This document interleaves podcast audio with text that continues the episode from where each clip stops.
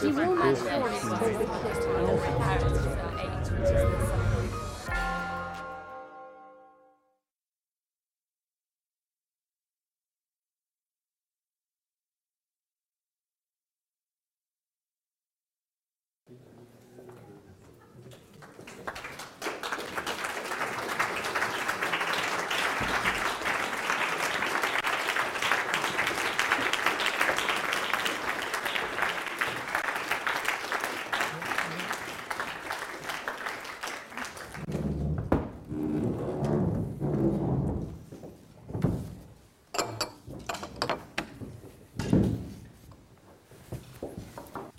Good afternoon.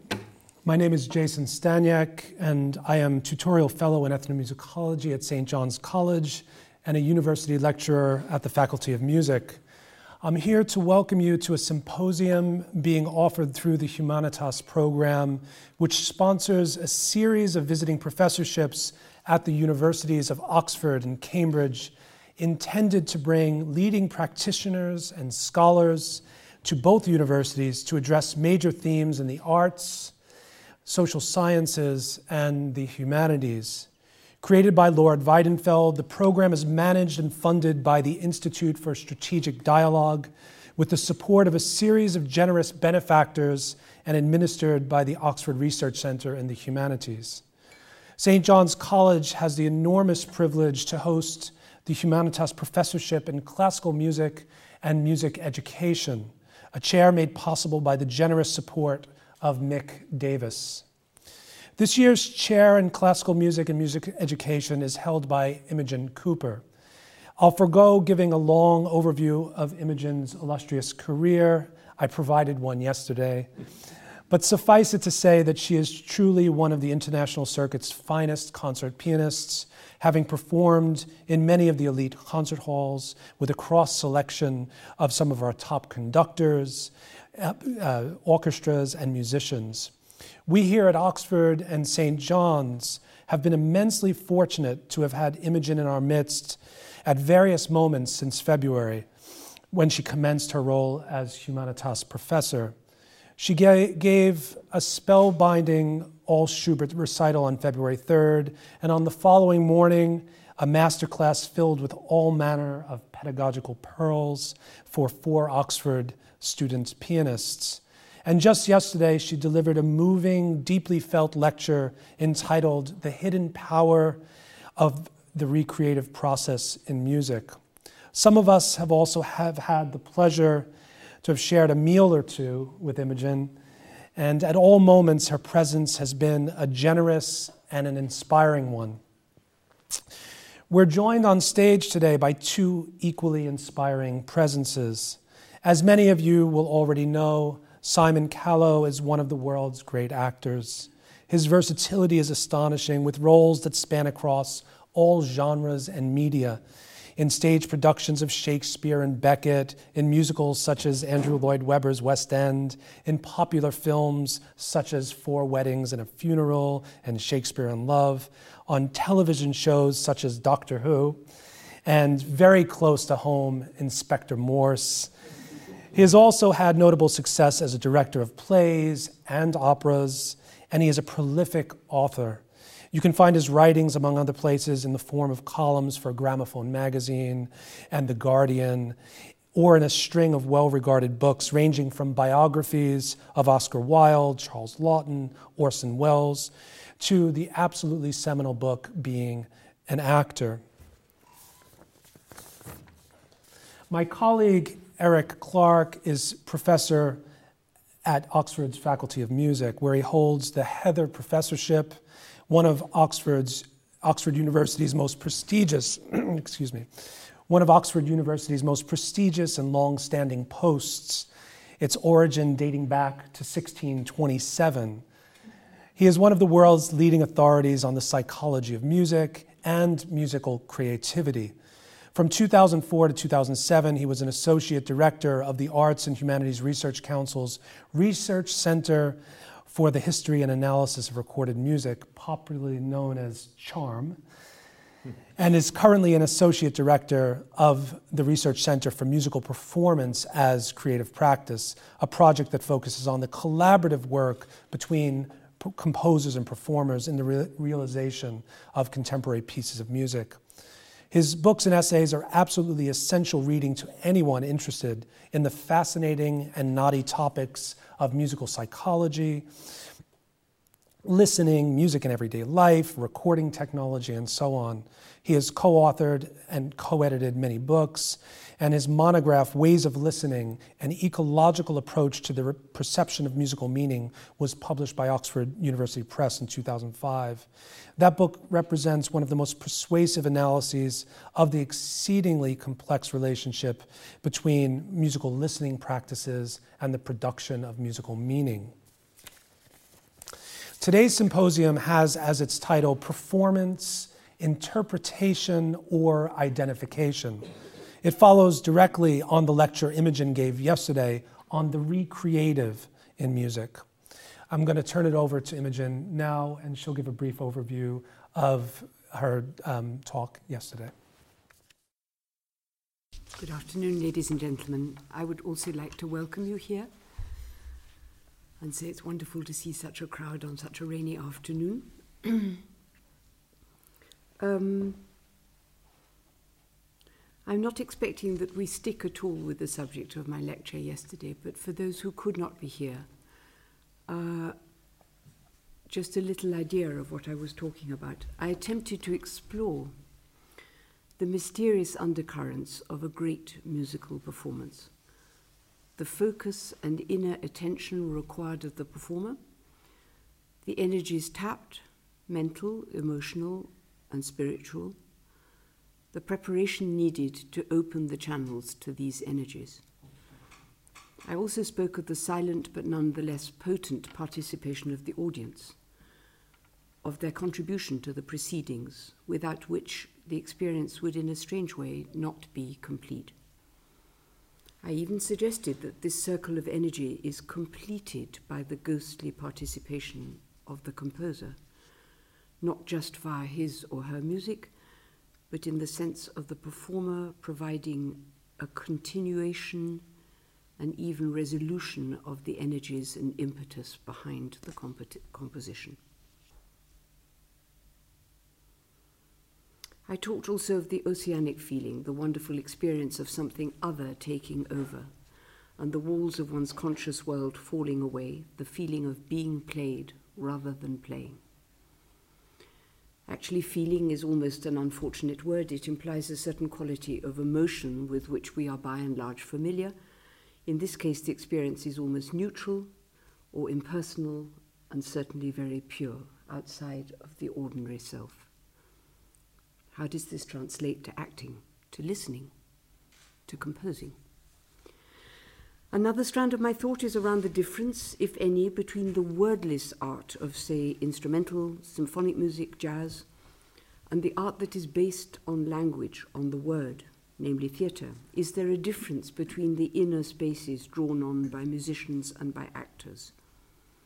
Does the word provide greater freedom of expression, or is it restrictive in any way?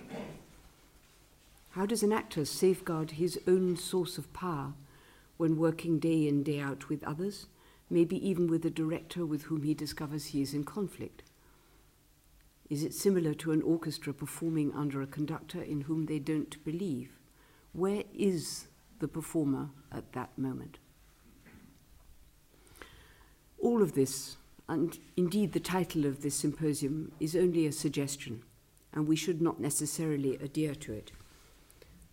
The thought behind the title today was this that interpretation, in the sense of an, an inevitably subjective understanding of the material leading to certain decisions in the performance, is meaningless without a deep resonance and identification with not only the idiom of the composer, but also with that ineffable component that was behind the composition in the first place.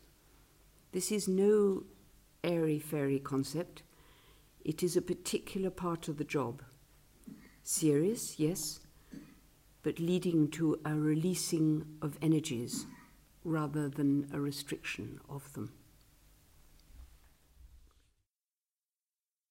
So, to try and kind of get the discussion started, and uh, we will start by having a discussion that's primarily focused up here on the stage, but we'll certainly move to a, one that involves as many of you as would wish to participate in it later on. To start on it, I'm going to be uh, rather dogged, as it were, and start with the, the actually very uh, profoundly simple and yet um, provocative title for this symposium that uh, Imogen has presented us with performance, interpretation, or identification. I'm going to be dogged in the sense that I'm going to start actually with the, not the first but the second word of the symposium interpretation. Um, it's become, I think, quite accepted that performers interpret the music that they play, and indeed describing someone as a wonderful interpreter of, for example, Bach's music is often considered to be a much greater accolade than to call someone a wonderful performer, arguably.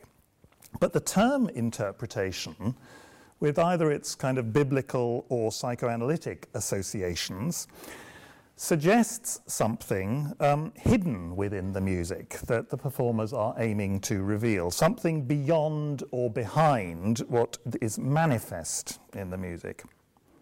So, why do we think this is? What is the attraction or the necessity, perhaps, of such an attitude? And what do we think is concealed? And why is it concealed rather than made manifest? Is this a kind of failure, in a sense, of composition, that it is unable to make manifest what we think is latent within it? Or is it somehow a generative relationship that the composer can produce with his or her performers to specify as much as can be specified within the compositional process and yet to leave a great deal unspecified, either through a failure of notation and the capacity through composition to make everything explicit, or perhaps even through a kind of deliberate and, in a sense, a culturally convened um, understanding that, w- that there is a point at which composition stops and interpretation and performance start. So, um, perhaps you know why as i say why do we do we think that interpretation is necessary? And what do we think interpretation consists of? Do we think it is indeed as imogen was um, uh, i was going to say hinting at but making quite explicit yesterday a kind of reaching behind what we see, what is manifest in the, comp- uh, in, the, in the composition for something beyond it? Or is there another sense in which what we are doing when, what performers are doing when they interpret music is kind of somehow making sense out of something that is in the state at which a composer leaves it, or in the case of acting, the state in which a playwright leaves a script, as yet not a living and sensible thing. So, um, perhaps, so I'm going to contrast two terms, two words, two ways in which we might use the term interpretation. If we have a string of symbols, as a musical score is, or a script for that matter, if we have a string of symbols, they don't yet have uh, a complete organization until someone makes those symbols take up a certain set of relationships. So, one sense of the word interpret is that way in which the same sentence can be uttered in many different ways, the same string of, of musical events can be expressed in different ways, and come to be uh, a number of different uh, a number of different composite events. That, that's one sense, perhaps, in which we use the word interpretation. And a second one, then, is this rather kind of more serious and, as I say, quasi analytic, come biblical, hermeneutic, if you like, um, sense of interpreting that which is not explicit, something that lies behind or beyond the notation. So I thought we might start by considering these uh, two ways in which we think of the word interpretation, and perhaps Simon, I wonder if you might have something to say about those, uh, those two takes on it as far as an actor in relation to a script is concerned. yeah. Um, clearly, there are points of comparison between the musician and the actor, and there are points of great difference. And uh, one of the things that might be worth saying straight away is that the actor's score, so to speak, the text, is infinitely less annotated than the player's. Uh, basically, you have the words on the page. You occasionally have brackets gently, or um, uh, um, brackets with a double meaning, or something like that.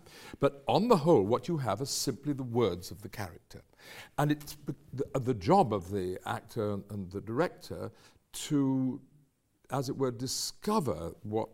Uh, what the real world that these words represent, because the words are simply the words spoken by the characters. And the characters do a great deal more than just speak. The characters are involved in action, both physical and, as it were, the pursuit of their objectives, which are uh, expressed through the words, but not necessarily by any means uh, um, entirely clearly, uh, because there may be many and many subtle psychological uh, activities going on within that.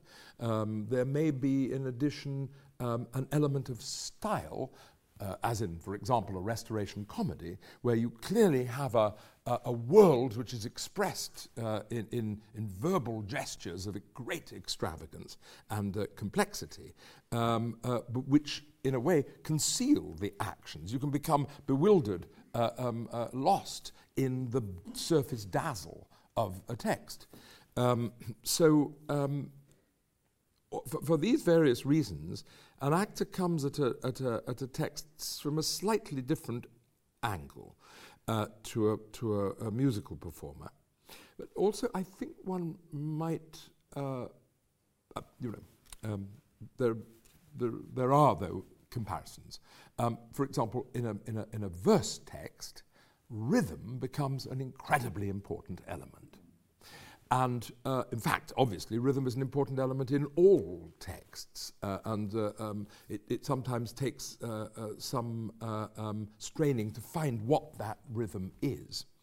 Um, in fact, I would characterize the process of rehearsal, both for the actor and for the director, as basically finding out what play we have in front of us.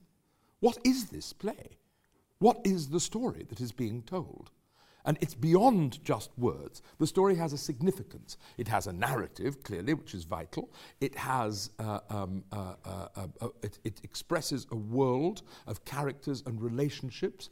And uh, in the end, it should leave us, whether it's a farce by Ray Cooney or a play by Aeschylus, it leaves us with an image of destiny at the end. It says, human life is like this for this moment. It's not saying the whole of human life is like this, but this is. So, in a Feydeau farce, for example, you, uh, the, the, the, author presents an essentially, although uh, uh, hilariously comic, an essentially tragic view of people trapped in a plot.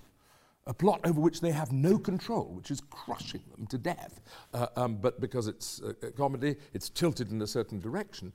But that is the image that the play presents. And if you don't get that, then you've wasted your time doing your Feydeau play, you know. So you're, you're, you're always asking these questions. The, the question, uh, uh, it's to some extent a question of analysis and understanding, but it's also a very practical question of what am I going to do with this? You know, I'm going to stand on stage in four weeks' time. These words are going to come out of my mouth. What am I going to do with them? How am I going to make sense of them? And that, of course, that requires um, that you look both outwards and inwards. So you look towards what you know about the play, about the world of the play, about what you can, can, can, gather, glean from within the text, the, the clues, as it were, that the author's left for you. But you also keep saying, well, what is there in my life that is like this, that I understand? What, what is it? So you, you're always bringing yourself, you're, you're, you're, you're, you're bringing what you know about the world because it's you that's going to do it and nobody else. There is no absolute objective uh, understanding of, of, of, of, a play. There can never be. Uh, so it's, it's always going to be filtered through and understood through my consciousness and ma- modified and sometimes deeply changed by the consciousness of the director. I, So the two words of our title are now actually mixed up together. Yeah. Interpretation And is identification. identification to a certain degree. Yes, I very much like this phrase of yours, Simon. I, I really like the idea of, uh, of saying, what, what play do we have here? Because, but I think that is an attitude that is, in a sense, is sadly less present, I would say, in musical performance, the equivalent attitude, than it might be. So, confronted with Beethoven's Appassionata Sonata, I think it takes a, a relatively rare musician to say, what piece of music do we have here? Because I think that the, the, the kind of presence of Beethoven's Appassionata Sonata is so um, so large and so in a, and, and for some performers at least so burdensome as to make this a question that is a very difficult one to open up. And I think it would be I think um, the the it, I think here that uh, we are starting to see a distinction between attitude of actors, I mean, generalizing vastly from tiny samples, as it were, but from the attitude of actors to those of musicians.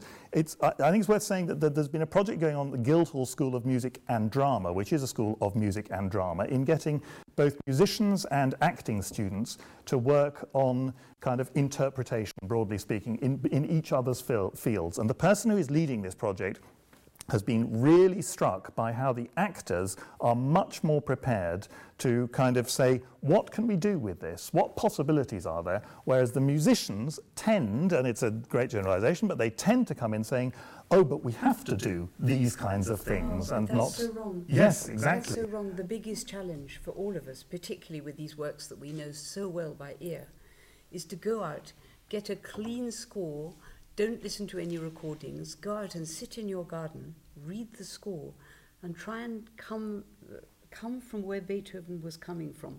What made him start this sonata low down in the piano, mysterious, and then this great outburst?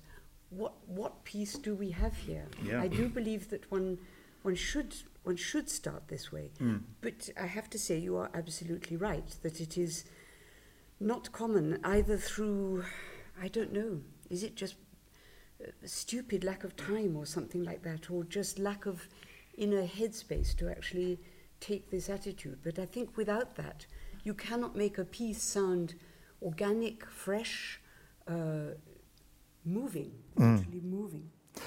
But perhaps it is also because within the relationship between a performer and the composer, there is this kind of almost too close relationship, or a relationship that threatens to become, to become too close, in which the performer conceives of herself or himself as being, in some sense, beholden to the mouthpiece of the spokesperson for whatever we want to think of it, or the, inter- or the interpreter of that composer's music. Whereas in the case of, of, um, of a- acting, uh, you know, he, there is the, it is much less the case that the actor surely feels beholden directly to Shakespeare when he is playing Lear, and perhaps rather more involved in the world of Lear, which is something which already has an element of kind of free play and fantasy and creativity about it, rather than the, this authorship problem. Yes, but curiously enough, I would say, I think I speak probably for most actors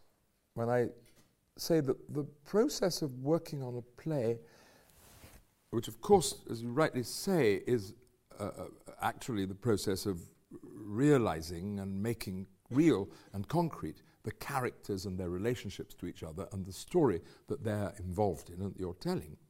But what happens in effect in rehearsal as the work gets deeper and as you begin to engage properly with these things and the energies start to flow is that you be- become extraordinarily conscious of the presence of the author. And the more you're going in the right direction, you have a feeling that the, the author's spirit is somehow infusing the work. Um, uh, if, if I may um, uh, take an example of uh, um, a- a play which I did very, very unsuccessfully um, in uh, um, at the National Theatre some 20 years ago, which was The Alchemist. Um, uh, um, Shakespeare's exact contemporary, um, uh, um, uh, indeed friend uh, and rival, but no two authors in the world could be more different uh, uh, um, I'm sure one feels that as an, a member of the audience, but as a, an actor playing the two authors, the, the, the, the sense of um, Shakespeare's openness and availability to all experience, his extraordinary um, mercurial poetic and uh, linguistic uh, capacities, his, his ability to, to, live through metaphor in the most uh, natural, breathing kind of way, uh, is uh, uh, an extraordinarily joyous experience for an actor. Um, in, and, and the, the, Imogen's phrase about, about the, you know, you're not playing the music, but the music playing you. And I, have said uh, elsewhere that there's the sense that, that, that I, I, it's not me playing Falstaff, it's Falstaff playing me.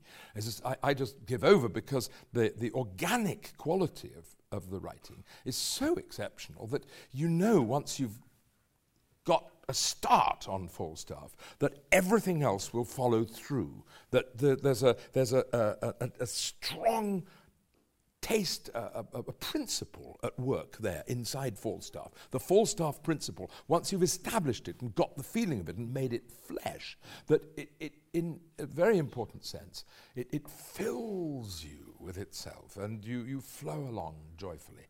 Because the author gets out of the way of his own characters completely, but that doesn't mean he's not there. It is that very act of, of, of, of, of uh, admission, of uh, his, his, his openness uh, and his vulnerability, his impressionability to individuals, people, characters that, that, that you sense as an actor. Ben Jonson is absolutely the opposite. Ben Jonson is nothing but willed writing. It's controlled, it's brilliant, it's mostly, in my view, written to impress his fellow authors. It's ex- extremely rigid in its view of human nature. Uh, uh, the famous humors theory uh, um, uh, locks people into types. Uh, and above all, it's monstrously judgmental. I mean, the misanthropy which surges through Ben Jonson's writing is actually, for me, repulsive to perform. I, I, I, found myself hating it. Uh, the part is face, and uh, it's supposedly, uh, uh, uh, you know, a part for which I was born to play, and all those things people say, uh, with his many transformations and all the rest of it. But there's no love in the damn thing. It's just hard, adamantine, and Shakespeare's the exact opposite. So, in a sense, it is very important in, in the rehearsal. I don't know that there's any direct route to doing this, uh, especially with Shakespeare, where we have so little evidence of the man, so little. We don't have a letter from him, we don't have a diary entry, we don't have a really richly characterized personal reminiscence of him. Uh, um, so we, we just have to go along in this weird intuitive way trying to sense who he is, but it comes to you eventually. Ben Jonson, we happen to know a lot about, uh, uh, uh, and, and, and, and what a, an intolerably opinionated uh, um, uh, person he, he, he, was. Um, um, clearly a man of genius, hugely talented. But there are, I have noticed with interest, some actors who thrive on Ben Jonson. And I ask myself, what defect is it in me that, that makes it impossible for me to engage with this? Imogen, can I ask you, sorry, the, the, then, the, I mean, again, a, a, nice phrase you use, Simon, is to say the, the playwright gets air out of the way of the characters. Yes. I mean, now taking that that idea. I know we can't transpose always between, but no, no, do you have a? I, I wanted to pick up on yeah. Simon's point about the composer becoming present during a rehearsal period. I would like to try, time, try and take it that bit further, and indeed I did try to yesterday. I, I'm not, you know, when I'm plunged into Schubert, I'm not so aware that I'm in touch with this rather endearing little man called Schwammerl who sits uh, around at five foot two and drinks rather too much and uh, doesn't change his socks very often and such things. But I am trying, I, this sounds like Pseuds Corner of private eye, it's so hard to say, uh, but I am trying to get to the center of what his human condition is, which frankly, apart from the fact that he's a genius and I'm not, is not actually that different from me. That is, that is, hmm. So I'm sure we're going to come about to talking about self and loss of self. Mm. I would say it's a, uh, uh, sorry, I'm jumping the gun here, but, but the, if I try to get out of the way, it's because my loss of self means a gain of self. When, when I try and merge with that which, through the music, seems to be the center of Schubert's human condition. Am I making any sense? Yes, th- there's, so coming to, to this issue of, of, since this is the other part of, the, of our two, uh, really the, the two words that follow the word performance, in, uh, interpretation and identification. If, if the performer is, in, is um, if one of the tasks of the performer, as you were presenting yesterday, is in some sense to identify with something outside of herself, whether that is, you know, what is it that, that we're trying to identify with, and in what and why is it that we regard um, that process of identifying with something outside of ourselves as being so positive and benign? Because, of course, in other circumstances, we regard the, the giving up of self, the loss of self, as being a pathological state. A psychotic is someone who has a serious loss of self. And it raises some, I, I think, some rather uh, fascinating questions about what kind of loss of self do we associate with aesthetic activities that we regard as being a positive and a benign kind of loss of self, the kind of loss of self that we might also associate, I don't know, with saints or altruists or Buddhists or something like that, you know, uh, in, in, in which we see it as a virtuous thing, and where do we see it as being, as having the, the you know, negative connotations? Which self are we talking about? okay. How many selves are there? there is the sort of middle conscious self, which is how we fundamentally live most of our days. There is the unconscious self. There is the higher self. Those two latter ones need to be uh, dug at, found, uh, Put into play, put into play, interpreted, dare I say so. I mean, to come back to your idea of psychoanalysis, I, so, so in that sense, the loss of self. Uh, I don't know what was it. Donald Winnicott said something about uh, the false self being uh, supplemented by the true self. Uh, that this, this I can imagine too as a concept.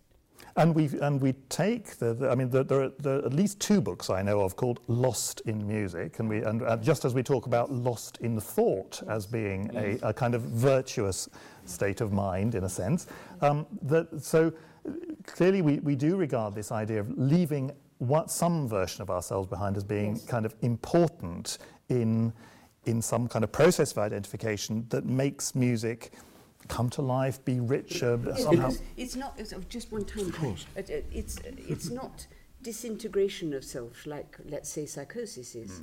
It's it's it's uh, it's a loss of self in a in a different way. There's nothing unhealthy about it. Also, it seems to me. Sorry, Simon. uh, no, but uh, that, that, to, precisely uh, my point w- was that um, the closest thing that I can compare it to in that sense is making love, which is a moment at which you are at your most complete and also at your least burdened with personality, as it were. And so, uh, the, the, and the state of any uh, actor, or m- I think most performers will, will say that when you give an extraordinary performance, that is the sensation, which is of just energy flowing through you in the most absolute and complete and communicative way, but unburdened with the, the, the, the, the complexes, the neuroses. I mean, there's obviously making love and making love, and we, we perhaps shouldn't uh, uh, open the symposium up to that subject, or we may not go home at all tonight. But, uh, um, but, uh, but uh, um, uh, that is the sensation, I think, and it is absolutely to do with flow of energy. And, but if we could turn it in, in, in a different direction, um, the uh, this whole business that I started with, of, of, of, if you look at the piece, you say, what is it? And, and, and then you ask what, what, what the old actors used to say. Uh, it's, in a way, a terrible um, phrase, but it's a wonderful phrase, too. They used to say, um, I think I've got the trick of Hamlet. Meaning, I think I've puzzled it out. I know not that I've, I've, I've, I've got some kind of a, um, uh, you know, a, a clever uh, um, gimmick that I w- will make Hamlet work. No, I've actually I, I've seen how Hamlet flows from one scene, from one beat to another. And got inside his skin, perhaps. Yes, I- exactly. But also in another more craftsman-like sense, just a sense of this is how it works. I- You, move from there to there, and then from there to there to there to there, and finally you end up there. And I put this this image to to uh, Imogen, who who, who related to it, which is, in that sense, it's very like plumbing. It's just making sure that the, the, the energy flows, as I said this afternoon, clean round the bend. You know, it's got to absolutely, uh, uh, uh, any blockage will be an interference in the communication of the performance. And there are actors who very, you know, you can tell it. I mean, I can, I, I can see it very clearly with parts that I'm familiar with. I go, oh, I see. Oh, you just decided not to do that, did you? You just kind of skipped over it. And therefore, we're all left like this because it's all absolutely in a good play and uh, especially in a, in a truly great play, it, it's all welded together in a, in, in, specifically in order to create this huge concerted flow of energy mental energy and emotional energy and physical energy and maybe psychic energy as well all surging together in a huge confluence.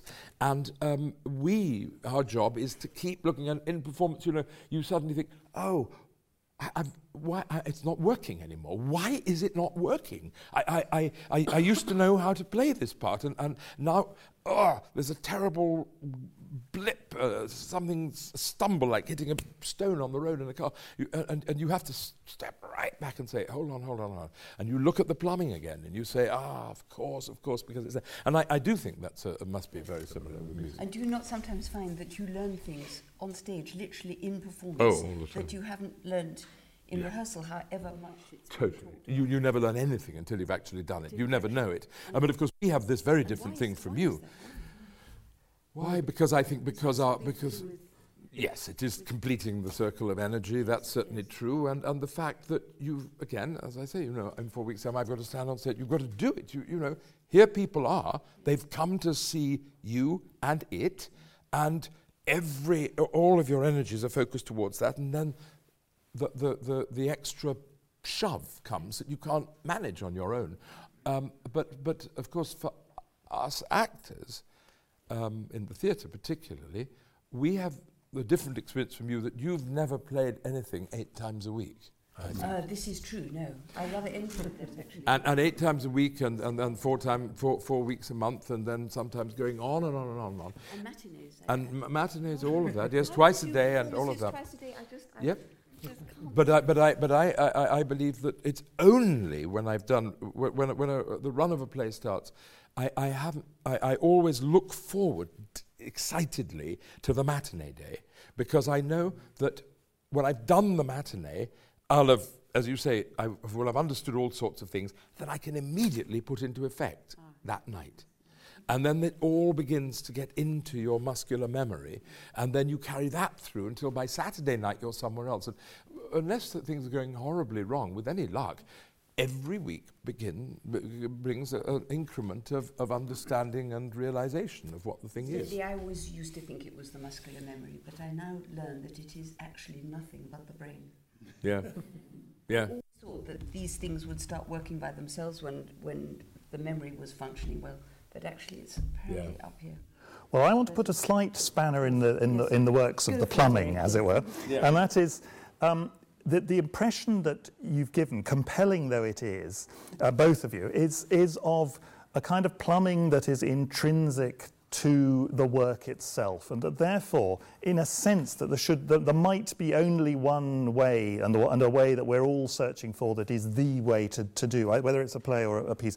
Let me just uh, give you this example though, about about historical change, about how things, how quickly actually our attitudes can change to what we think of as being you know, a great performance now and a great performance then. So um, the, the soprano Elena Gerhardt um, was one of the most distinguished singers of her generation. And she, with, with Arthur Nikisch, who is better known as a conductor usually than as a pianist, but anyway, they recorded uh, Schubert's An die Musik um, in 1911. And this recording, which was much, I mean, she was, a, as I say, she was a complete star in her own time, was re released in about the year 2000 on a but we are increasingly uh, um, aware now of historical recordings and, and of the capacity now, which is the, we are the first generation to be able to do this, I suppose, to hear a hundred odd years of musical performance now, which no one has ever been able to do before. And a reviewer of this re- recording wrote as follows: as follows. Arthur Nikisch and soprano Elena Gerhardt were musicians of great renown in their day, but their 1911 performance of An die Musik is frankly appalling. Nikisch plays the opening accompaniment quickly, then slows to half speed when Gerhardt enters. What follows for nearly four minutes is not so much a tribute to music as a travesty of it. Altogether, there is little offered by the early 20th century generation of singers that I should like young singers of today to hear. So this is a this is a kind of clearly an attitude from 2000. I, I mean, I, I, will suppress the name of this reviewer, um, but but this is clearly an attitude, and it may have been, uh, you know, it may have been that many other reviewers immediately heard um, that this was actually wonderful singing. But I think we have to at least allow ourselves to recognise that that attitudes towards how to do this plumbing in the optimal way change. Um, actually, I mean, it is a, this is a hundred years, and we have many hundreds of years of music that, that, we, that we continue to perform. So there are tremendous changes in, in, in these historical attitudes. How do we reconcile that well, against the idea that there, is, that there is a kind of a heart and soul that we're all aiming for, and it is, a, as it were, a single thing? You see, it's, it, this, this is where, of course, any discussion like the one we're having becomes immensely complicated because we have barely mentioned the audience's expectations. Mm. And um, I, I, I, there's this rather wonderful book by Charles Rosen called Music and Sentiment, which makes an extremely interesting case about what expectation of music was, what people expected to hear in the 18th century. He starts the 18th century. And what and how, if, it, if that expectation was transgressed or surprised, how powerful the emotional effect would be within an extremely accepted norm, and how then the um, uh, um, uh, uh, uh in the in the during what we call the Romantic period, how the the the the, the ideal of all music was to create constant intensity. And he takes the Schumann Fantasia uh, as, as, as the great instance of that, of you're plunged into a surging mass of, of emotion, which only gets more and more and more and more and more. And uh, that, that, that performers were expect, you know, there, therefore grew up to that understanding. And the most important thing in the concert hall became that level of excitement. It wasn't accuracy wasn't critical, structure wasn't critical. It was a sense of the performer being in a hugely elevated state, and so on. So every generation of, of, of listeners, and it obviously must be true of theatre goers, expects a certain something, and um, most actors, except the radicals, the revolutionaries, will. Um, uh, uh, try to, to, to give the audience what they want. Um, others will have other ideas, either because they can't do it and therefore have to do something else, or because they think it's wrong. So in the British theatre, there was a tremendously clear instance of that in the 1930s when John Gielgud and uh, Ralph Richardson acted together in Romeo and Juliet. John Gielgud, with typical generosity, being an extremely established uh, Shakespearean actor, invited Laurence Olivier to alternate with him the roles of Romeo and Mercutio. And John Gielgud was the heir, as it were, to the great tradition of English verse speaking. His aunt was Ellen Terry. Uh, he was, to the day he died, an extraordinary musician with words. Laurence Olivier uh, was all about realism, of making it real. And uh, to the extent that people were literally shocked, both by his Mercutio and his Romeo, by their physicality, their tremendous sense of, uh, of, of, excitement, of sexuality, which John Gielgud sort of paled into insignificance beside this, this young kind of panther prowling around the stage, absolutely at the expense of the verse. Um, famously, James Agate, the critic of the Sunday Times, said, Mr. Olivier does not speak the verse badly, he does not speak it at all. and but so, so Lawrence then became, or Laurence Olivier, his then was, became the, uh, um, uh, the, the flag bearer for the idea of realism in the classics. But wind forward to his Othello in 1964, and um, that his, his realism had ceased to be real.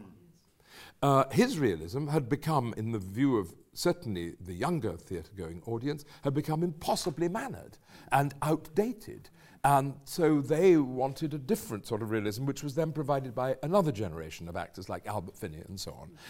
Who that now, whether you think this really works for verse or not, I don't know. But it's also, sorry, to, I've taken a rather long time to, to, to make my point, but uh, um, I, would like to add uh, uh, the, the, the thought that, of course, like sound recording because we now have television archives going very far back, it's utterly fascinating to listen to people's accents change, individuals' accents change. A big point has been made about the Queen recently, uh, how those absurd cut glass vowels sort of slowly melted, and, and, and, and she speaks more or less like a human being now. and, uh, um, but I was astonished to see an interview with uh, Peter Brook. Peter Brook was interviewing Sir Thomas Beecham, as it happens, uh, in 1950. And um, uh, the young and puckish Brook says, So, Sir Thomas, tell us how exactly you achieve your effects with the orchestra. And Peter now has not, a, not, a, not anything about But the point is, everybody spoke like that in, in, in, the, in the media. That was, that was how people spoke. If you were, you know, and, and nobody thinks about it at all. The audience would have been astonished if he'd spoken the way he speaks today. They would have thought, what's he doing? Why is he putting that on? That weird accent. You know, we want him to talk like that. And so, so all those expectations, and so in exactly the same way, you know, you, you, you listen to singers of the past, and, and with all their scoops and their swoops and their so on. And these are the very things that brought very good critics and judges to their knees, sobbing. And, and, and the portamento, as you said, and, uh, uh, um, and the, the, whole Norrington uh, um, vibrato, anti-vibrato movement, uh, uh, it's very interesting to be living through all that because one, you know, I, I feel tremendous nostalgia for the performances that I just about caught by the end of the by the 60s or late 60s, uh, w- which uh, nurtured the music so much that Barbirolli uh, kind of making love to the music was what would we you, would you want to hear Klemperer conducting a Mozart symphony again still now? Yes. oh yes, Klemperer absolutely. Beecham no. But Clem- oh yes, I, I, I, it does. I know it, but but it, but, th- but that's th- that brings us back to the other very interesting question of interpretation and interpreters, is that uh, Klemperer had an extraordinarily formed personality, an extraordinarily brilliant brain, and he was clearly a musician of the highest order. And so everything that he does is interesting. But, but I agree with you, it doesn't, I mean, I would prefer. No, no I wouldn't. I'll, I actually withdraw that. If, if you said to me, Otto Klemperer is conducting round the corner tonight, uh, would you go, he's conducting Mozart? I'd say, I'm there.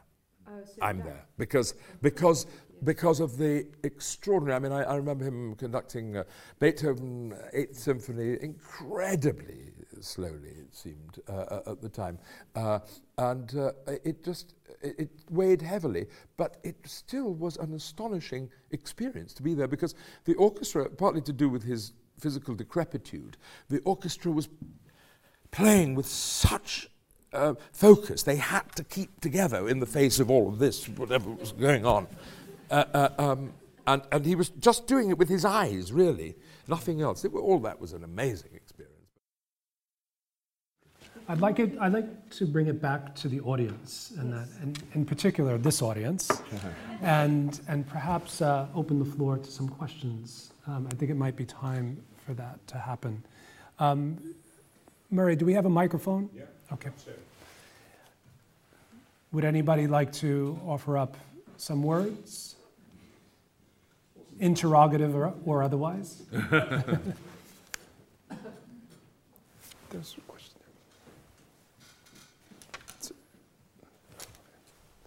You were talking earlier on about the idea of an absolute objective. There's no um, notion of that. Nothing um, objective in in a performance. Um, I was just wondering maybe if that is perhaps countered by music lessons education. The idea that when you're taught, you have to play, perform in a certain way. Um, but that is perhaps only but a start to your. You have to start from somewhere. A teacher is doing their best to say, this strikes me to be the best way, and also a practical way of getting round the instrument because one's still at a learning stage. But that is but a start that one can then knock, one's, knock that over oneself in due time and find one's own ideas. And one shouldn't stay rigid to a given idea, a given one, which of course is not easy. We do have habits. I remember uh, backstage at the festival hall before Brendel was going to play the Schumann concerto, and he was playing some of the last movement, which is horrendously hard. One has to really keep very cool. And he was saying, as he was practicing, when I think that I had this teacher who taught me when I was 12 that I must never put a thumb on a black note, it still bothers me now to try and find different fingerings. so these things can actually go very deep, and one should be careful that they don't stick around too long and that one finds one's own way around things. There was a question over here, I believe. Yeah. We have a microphone. Yeah. Thanks. I was just, it, it would be tempting to, to think that uh, the definitive performance of, say, the Appassionata by Beethoven would be to hear Beethoven himself playing it. And yet, from, from the conversation, it would seem that that might not necessarily be the case because, of course, he, he would have been coming from a different era. So, although in one sense he would be the obvious person to, to, to, to give the definitive interpretation, in another sense, it, that may not be so. Well, there are some practical matters there. Firstly, he, he probably wouldn't have been a good enough pianist to actually be able to play his own work. And secondly, poor man, he wouldn't have been able to hear a note of what he was playing, uh, which means there would have been no balancing factor in his uh, rec- creation, recreation, interpretation, however you like to put it. Um, I don't know if that completely answers your question. Well, if, if you apply to, say, Schubert, d- you understand the point I'm, I'm trying to make about the com- completing the circle over time. Yes. I mean, in one sense, he would obviously have complete mastery of, of, of everything that went into the composition. But in terms of playing to a contemporary 21st century audience, would do you think he, he would be able to give as much as a, as a contemporary player interpreting him in the way that you were talking about yesterday? Yes, and that's where the present day interpreter has to uh, fill the gap between 200 years ago and now. Uh, not least because we, are, we also have to perform in modern concert halls, which are of a much larger size than, you know, Schubert's domestic room or even as the Schwarzenberg Palais in, in Vienna.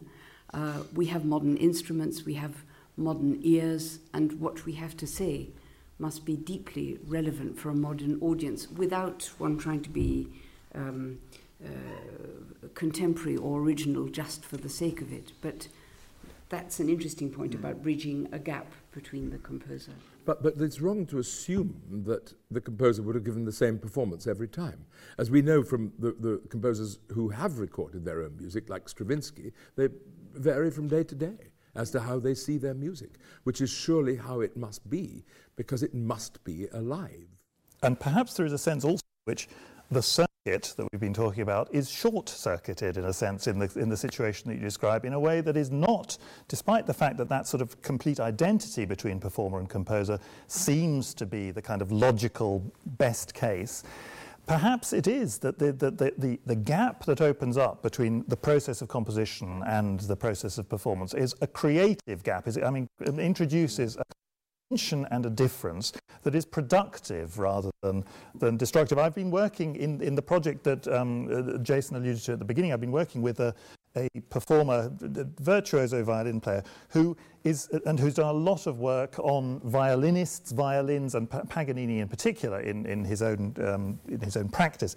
And he's quite convinced that, that, that what we see as sometimes being a destructive separation of the process of composition and performance actually opens up an incredibly productive space between those two kind of creative processes that allows a particular kind of creativity to take place that is, that is collapsed out of the identity of composer with performer. But isn't it fascinating that, again, in, the, in those performers who have recorded, uh, uh, p- p- performer composers who have recorded, how striking it is that they eschew what you might call interpretation. Rachmaninoff is someone in particular, both as a conductor and as a pianist. Uh, uh, Elgar's another. Uh, they, they seem to Yes, it, it seems to be absolutely that they, they seem to understand a clear line which goes through their music with, with no particular easing out, as you might have expected, particularly with Rachma- Rachmaninoff. In fact, he p- p- plays very strictly in tempo, to, exactly, uh, and it's thrilling. I mean, it's absolutely thrilling. There's nothing uh, kind of uh, dull or uninterpreted about it. Uh, but um, could I just? I suppose we must be coming fairly close to the end. But but um, this um, it is a very very teasing question. The question of interpretation. Um, uh, i- i- insofar as interpretation is someone saying, "What can I do with this?" as opposed to how can I best release this and bring it to life. It's a fairly fine uh, uh, distinction, but it's a very, very crucial one. That if you think, how can I show off my skills in playing this particular piece of music or playing this particular role, as opposed to saying, what's going on in this part? But but to revert to my more craftsman-like imagery of plumbing and so on, it's in a quite an important sense. Um, again, the more we get out of the way, the more extraordinary will more, more, more likely it is that we'll put something completely uh, original and vivid in front of the public. Um, and we do actors, and maybe this is also true of uh, uh, uh, musicians, get involved in, in a sort of process, a thought process, especially I know this very much from working with young American actors. They are now so bound up in psychology that they actually can't move. They don't understand. They, they, they, they can't that they don't understand that a lot of what they're talking about is not playable. You can't act these things. I ask them, well, so what's going on here in this scene? Well, she wants to, you know, she really, she'd like to have a better, more relationship with her friend, but, but, but because of her mom dying, and she can't. How, how exactly are you going to perform that? And I, I, the, I was terribly struck years ago when I was writing a book about Charles Laughton. Charles Laughton played Macbeth very unsuccessfully at the Old Vic in 1934. And uh, his Lady Macbeth was uh, an actress, probably nobody remembers her at all now, called Flora Robson. And she was a very, very distinguished actress in her day. Um, but um, uh, her great friend was the dramatist James Bridie, uh, was a pseudonym for someone called Mavor, but uh, uh, he wrote a famous play called The Anatomist, also not remembered now, but a very, very sharp, interesting writer about theatre and the theatrical process. And he went to see this production of Macbeth because she'd invited him to, and he didn't go backstage, and she was very, uh, um, uh, she, she, she felt that he must not have liked it at all. And, and he, she wrote to him and said, well, you didn't come backstage. And he wrote and said, no, I didn't come backstage because I couldn't tell you what I can tell you now, which is that you and Mr. Laughton and Mr. Guthrie, who directed the play, uh, seem to fancy yourself as psychologists. You are not psychologists. That is a special discipline which you are not masters or mistresses of. Your job, he says to Flora Robson, is to flick Lady Macbeth through your soul. That is all. well, you know, I don't know if he's wrong. Honestly. I mean, that, if I, if, I, if I could think that I'd flicked Falstaff through my soul, I'd think, you know, I'd, I'd give them a bit of. We have another question back there. I'll stand up to be seen and heard. Um, picking up actually on, on the points you've just gone through recently, and, and uh, also the question about, um, about teaching and pedagogy. And uh, going back to Eric's opening observations about the openness of the score to interpretation or its lacunae, and, and the same going with the script, the, the lacunae of the script, um, those things, it seems to me, derive very much from the origins of, uh, of notational practice, modern notational practice, and indeed modern um, uh, theatrical practice in the, in the 16th to 18th centuries when actors and, uh, and, and playwrights, um, musicians, and composers worked very closely together. So perhaps the script, the score, didn't need to have as much notational detail as we might want or expect today because they worked so closely together. And, uh, and perhaps also going on from that, the tradition that uh, gets established when a performer and uh, composer or a performer and a playwright work closely together then gets handed on from student uh, from, from teacher to student and so on and so i wondered how uh, tradition might be important for you today as performers or for performers uh, of your generation generally whether, whether tradition is still an important element or whether it is something that has been replaced by perhaps a modernist desire for revolution of the kind that Simon referred to with Laurence Olivier, which itself probably goes back to David Garrick uh, in theatrical terms. Well, uh, just to, to, round off on that, uh, uh in theatrical terms, uh, as it happens, every generation uh, who, who, are acclaimed are acclaimed for being more real than the generation before. And they almost immediately decline into being, in the view of the next generation, mannered, hopeless, and so on. Um, but uh, uh, I'm not. I, I, think that you, you, you have a point, actually. uh, the, the point, uh, uh, uh, a slightly different point to the one you were making, but, but it's in the same area, is that I think most playwrights, until very recently, wrote plays specifically for particular actors, a particular company. They knew their actor. They didn't, therefore, have to put in very much of what would be uh, understood by that actor. You know, and as most playwrights were lucky if they got a run of six performances of their play. You know, I mean, Congreve, The Way of the World, I think, had six performances in its original run and wasn't revived for hundred years afterwards. So, so there, there's, a, there's, a, there's a, a, a, a, real sense that, that it, you know, plays are disposable. You, you get, get them on quick. You don't need to fuss around. They're not being done for publication. And there's an interesting thing, too. Ben Jonson published his own plays in his lifetime. The only playwright who did that ever. Certainly Shakespeare didn't do it. Uh, um, uh, um, uh, but so he, you know, he was writing, as it were, for posterity and all the rest of it. But most playwrights write for now, for the minute. Uh, and, and, I think that must have been true. Of course, it was true of most composers. I mean, look at the, the phenomenon of Mozart writing his three last symphonies. We have no record of any performance of them. He just wrote them, you know. He quickly knocked them off, you know. He felt the impulse to write it, something like that. On another occasion, he'll write, change an opera, Idomeneo, completely because of the, the, the, the cast and th- that he had at his disposal. So, again, it was a much more pragmatic, practical kind of discipline altogether. In, in another way, much later in time, I did years ago, uh, one of my very first jobs, uh, a play by Shelagh Delaney called A Taste of Honey. But that play, you look at that play, and there are things in the script that you simply cannot understand.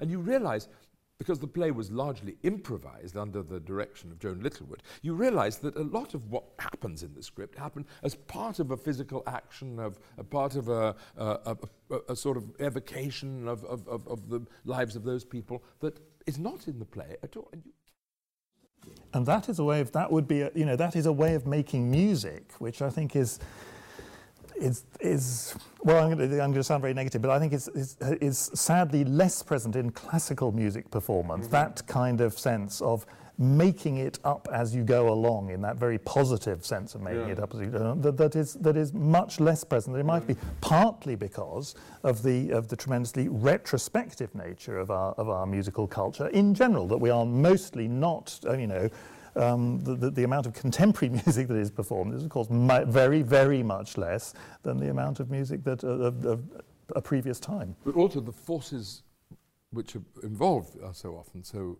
large and complex. If you write for a symphony orchestra, it's really hard, despite various attempts to write for symphony orchestras aleatorically and so on. It's incredibly hard to actually make that happen. It's a vast, sophisticated machine which built up over a century to the vast size that it arrived at. But did you not feel that at that wonderful performance of Brahms 4 by the Budapest Festival Orchestra Yeah. that we both heard, Yeah. I felt they were making it up as Yes, absolutely. Well, that's what we, that is in the end.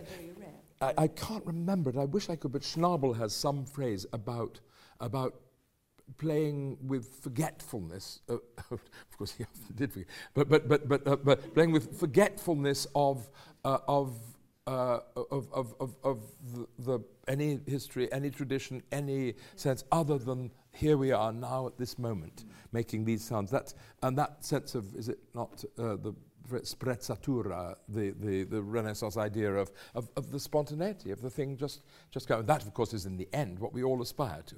I mean, that's with Shakespeare, but that's why it's so possible with Shakespeare that you can absolutely catch it. As you, you, you, you can really say, to be or not to be, that is the question, as if nobody had ever said that before, because it's, a sim- it's such an extraordinary thing to say. And uh, just another little footnote about interpretation. Um, as you listen to the play, and when I say listen, exactly the way that Imogen sits in the garden with her score, and she listens to the music, I and most other actors will sit and read this, the play and listen to it in our heads as it goes along and try to hear its music and try to get its, the, the, the, the, the sense of, of, of, of what, again, what it's all about, what the, what the, what the emotions are that are passing from one character to another. Yes, that, but also just, just the flavour of it, the atmosphere of any one scene or one thing. Atmosphere, a much underrated word. It was used a lot in the past, in, in, in, especially in the late 19th century, early 20th century. At the atmosphere of a scene in a play is such a critical thing that you can almost smell and taste the atmosphere of Hamlet on the battlements on the, the, at the beginning of the play is such a palpable thing, or should be, but it's not rather ignored nowadays. Anyway, that wasn't the point at all that I wanted to make. The point I wanted to make was this: that you, if you, as you expose yourself more and more and more and more to the play, you begin to discover things that your quick eye or quick ear don't uh, hear at all at first. And you sometimes find that there are things in a play which are absolutely pivotal, critical, vital, and are normally just glided over, uh, uh, uh, uh, and that you yourself have glided over them. And I came upon just such a phrase in As You Like It. Uh, I was doing a play called Being Shakespeare, a play about Shakespeare, and it opened with me um, talking about As You Like It and how in the forest the exiled duke is trying to cheer his courtiers up. They're very glum that they're in the forest at all. And then suddenly Orlando, the young man, bursts on. He's desperate, he's angry, he's violent, and uh, uh, the duke calms him down and, and promises to feed him. And the, Orlando goes off to pick up the old servant that he's been carrying through the forest, old Adam. And the duke turns to the courtiers and he says, Thou seest, we are not all alone, unhappy. This wide and universal theatre presents more shows and so on than we pre- pre- present here. But, and then it leads into, of course, all the world's a stage. But I'd never, ever noticed that line. We are not all alone, unhappy. And I realized that line, in some senses, sums up the whole of what the theatre is. That's what we show when we put on a play that we are not all alone, unhappy. Other people have been there before, other people have experienced this. This, this is part of what it is to be human. And, um, you know, it's things like that that I suppose I would count as true interpretation. Is actually, and, it must be so in music, you must suddenly find a little phrase that suddenly releases everything else. And maybe the you know, I'm sure Shakespeare wrote the play in, you know, three days. I'm sure he didn't think about it for one second, having written it. Never thought of it again. But because he was so connected to his brain and his heart and his imagination are so wonderfully connected, uh, that when he came to write this little sequence about theatre and, and the play, and all, all of Shakespeare's plays allude to the fact that we're on a stage, but that extraordinary moment, and that, that is, but you can't really get to that point until you really know the play intimately. You can't, you know, if you didn't know the play, if you didn't know a, a lot about acting and a lot about the theatre, you wouldn't see that line. But there it is, radiant. And maybe when you actually come back to a play after a few years, I've often come back to a score, and the most interesting point for me has been the time when I've looked at a new score and played through the work again. These can do it quite well because uh, yeah. they've learnt it before. But something has changed in me. Yeah. And I suddenly realized that there's a succession of bass notes that I never heard before, yeah, which give a completely different shape. Or some harmonies that most people overlook, including myself. Yeah. A succession of harmonies, which, if you give them the color and the life that they seem to be crying out for, the whole of the movement becomes mm. completely different. Yeah. But that has only happened over a few years of coming yeah. back to and it's not necessarily conscious. It's not one isn't looking, you know, what how can I plumb the depths of this work? It just, just speaks to you. Yes. We did have another question here in the middle. Um, perhaps we can pass the microphone through. Simon, you, you mentioned the idea of understanding the beat in the theatre. Mm. Um, and I wonder if that's something that might be a nice connection between the musical and the theatrical that, that the understanding of silence uh, in the moment of performance and what I suppose leads to the understanding of the performer of, of the exact nature and the exact length of a fermata uh, and there being only one length of that of that silence that that it, that works in the moment mm. that there is an almost scientifically perfect uh, length of silence that, that makes sense of what we've heard before. At that moment. At that moment, yeah. At that performance. And but it would be a completely different mm. length of silence at the next performance. But whether that's something to, to do with the what we've heard before, or, or whether it's tied into the uh, f- sort of fundamentals of performance in the in the body and, and in breath. T- totally, it, it's because it, when when, uh, when, I read Imogen's lecture, I, I, said to her, "Well, this is very fascinating because it seems to me that everything that you say about playing suggests that you're aspiring to the condition of an actor in the way you approach, the way you dramatize each." Subject, the way the the piece is a journey through to something the way you wish to unleash emotions. Whereas everything in my life as an actor has been more and more about finding the musical form and structure of it.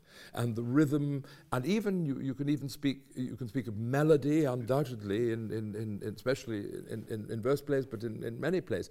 Uh, Pinter's plays have a melody absolutely which you have to nurture and, and, and learn how to express. And, and uh, you can even speak almost of harmony sometimes in, in, in, in, in certain relationships juxtapositions of things. You create some extraordinary moment. In Chekhov, you find that a lot, some, a moment which is two things coming simultaneously, tears and laughter, famously, you know, but, but, but, and so on. And, and the more I, I work as an actor, the more I'm interested in that and, and finding the, the, the, the moment, and it, it, it sort of immediately communicates to the audience the sense of, of everybody rhythmically engaged together. And that's where I think uh, so much modern verse speaking is, is, is, is so desperately lacking.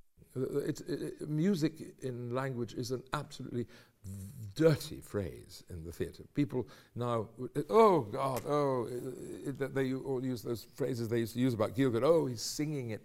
Well, sometimes you have to sing it, you know, it really has to. You have to really, and, and you have to, it really is really strongly musical. You have to have a sort of semi-breve sometimes on a word. You know, you, you've just got to expand it out and then gather it. You've rubato, constantly changing and shifting the the rhythm. The, um, our predecessors were masters of this. That's what they did. They were extraordinary at it. And it might, oh, sorry, I'm talking a lot, but I, am going to carry on. Um, uh, uh, um, Dustin Hoffman, uh, to, to, I'll start dropping names furiously now. Dustin Hoffman told me that he, as a young actor, had lived in digs with Gene Hackman in New York. And um, one night, Gene Hackman had come back home and have they had no money, they, nothing to do. I mean, he'd eaten, he'd, you know, he, went to bed. Uh, um, uh, Hackman uh, woke him up in the middle of the night. He said, I've just seen this guy, this guy, this guy, he's called John Gielgud. He's, he's, he's reading Shakespeare down at the Y. You have to go, you have to go. And, and Hoffman said, I know who he is. I, no, I don't want, that's English acting. I don't want to have anything to do. And Hoff, Hoffman said, Hackman picked him up by his collar and said, you don't go down there, but I'm going to smash your head against the wall. So most reluctantly, Dustin went along to the Y, and on came John. It was a program called The Ages of Man. It was just speaking verse, Shakespeare's verse. Uh, um, he was in a dinner jacket, it was just, just and he just spoke the, the, the, verse and played various scenes. You know. And uh, um, Hoffman, as Gielgud came on, uh, Hoffman thought to himself, there you are, that's it. Just I knew, I knew what it would be like. English acting, uh, dead from the neck down, and uh, uh, all this singing, singing, singing going on like this, and he was criticizing the performance in his mind as it went on. And then he said he became aware of something unaccustomed, which was tears rolling down his face. And that's, that's what it does. That's when you take it to that level, you know. And John was, I mean, the point about John Gielgud's sense of, of, of language is that, that he spoke Shakespeare's verse as if it were the most natural thing in the world to do that. But it was, it was wonderfully sprung in its rhythm all the time. And, and his, his sense of shape and line and all of that, it reaches parts that other acting doesn't reach. And that's what people simply don't understand at the moment. It's an extraordinary thing to have abandoned um, and maybe that co- connects with music as well, that there, are, there was a more um, emotionally, um, uh, what should I say, frank uh, uh, approach from certain performers that I've heard in my life, like Shura Cherkassky, you know, and, uh, I mean, if you listen to the record, it's just, it's just scattered with wrong notes, but, it's, but, but there was a, just a flow in there, which was extraordinary. But I'm fascinated by these musical terms that Simon uses because as I get older, the thing I want to do more and more is tell a story. Mm-hmm. Wordlessly tell a story mm-hmm. because to me there is a whole narrative going on behind a piece of music which makes total and utter sense. And somehow I have got to convince the, the audience of what this story actually is. So I'm much more interested in the drama. Mm. Uh, without putting words to it. Yeah. Because the other comes is absolutely natural to you, just as yes. it's absolutely natural to me to think in terms of characterization and so on. It's I don't really even think about that anymore. But what I do think about is the other thing, the thing that I don't know about, which is uh, uh, which I'm more and more convinced about. Maybe time for one more question. When you say that um, you ask what is the piece or the play, do you think that's something subjective or objective? Uh, uh, uh, what the young lady asked was when, when I say uh, what is the piece, is that uh, am I am I trying to find out that by subject subjectively or objectively? And I have to say that I think, in a sense, those phrases mean nothing. All I can do is to expose myself to the play. I, I, I, I, I must guard against putting myself onto the play, but I must just listen and see what is there. What is there? Why does he say that? What is it in that phrase? Why did he say it in that way and not in another way? Exactly. What is the evidence in front of me? and, and it's almost like a detective job. What is going on here? And it's oh, honestly a lot clearer, a lot less clear than you might think in many plays. In Shakespeare, it's often not very clear at all at the beginning. And then you finally amass all the evidence. And you think, well, well, what kind of a person behaves like that? If he does this, this, this, this, and this, and this, is there something that that that that that, that uh, makes all this add up? And um, I was doing a few years ago a production of Twelfth Night at the National Theatre, in which I played Toby Belch.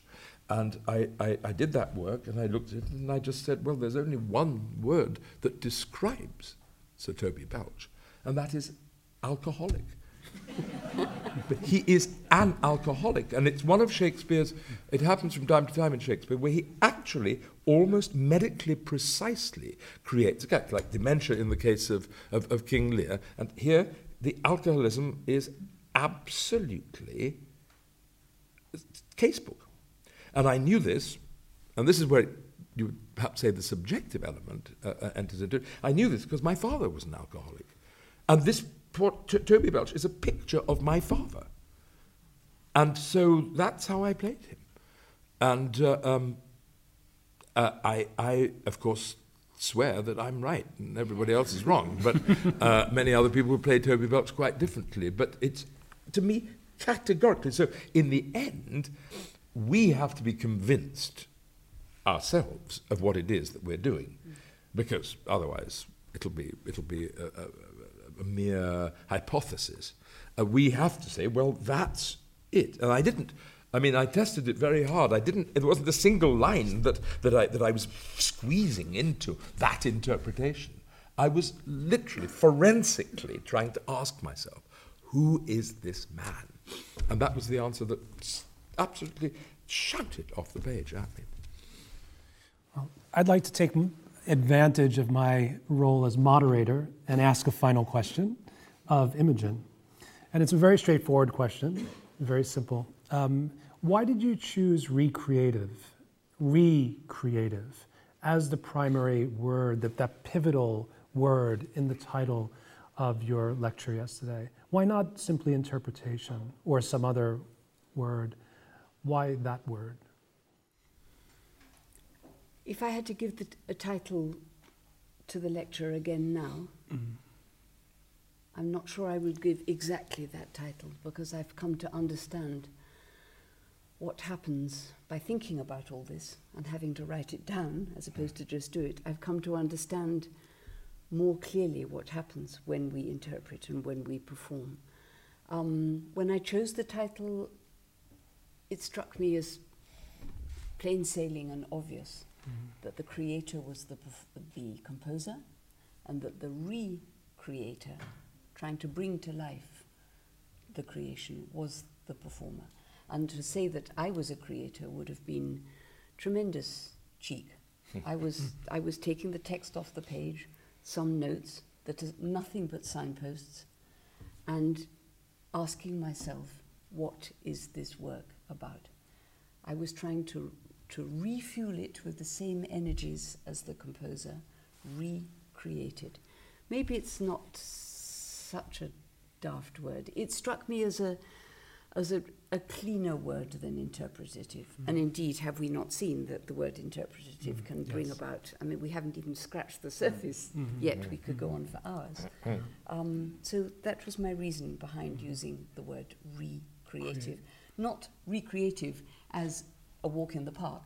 Uh, the hyphen was all important. All there. important.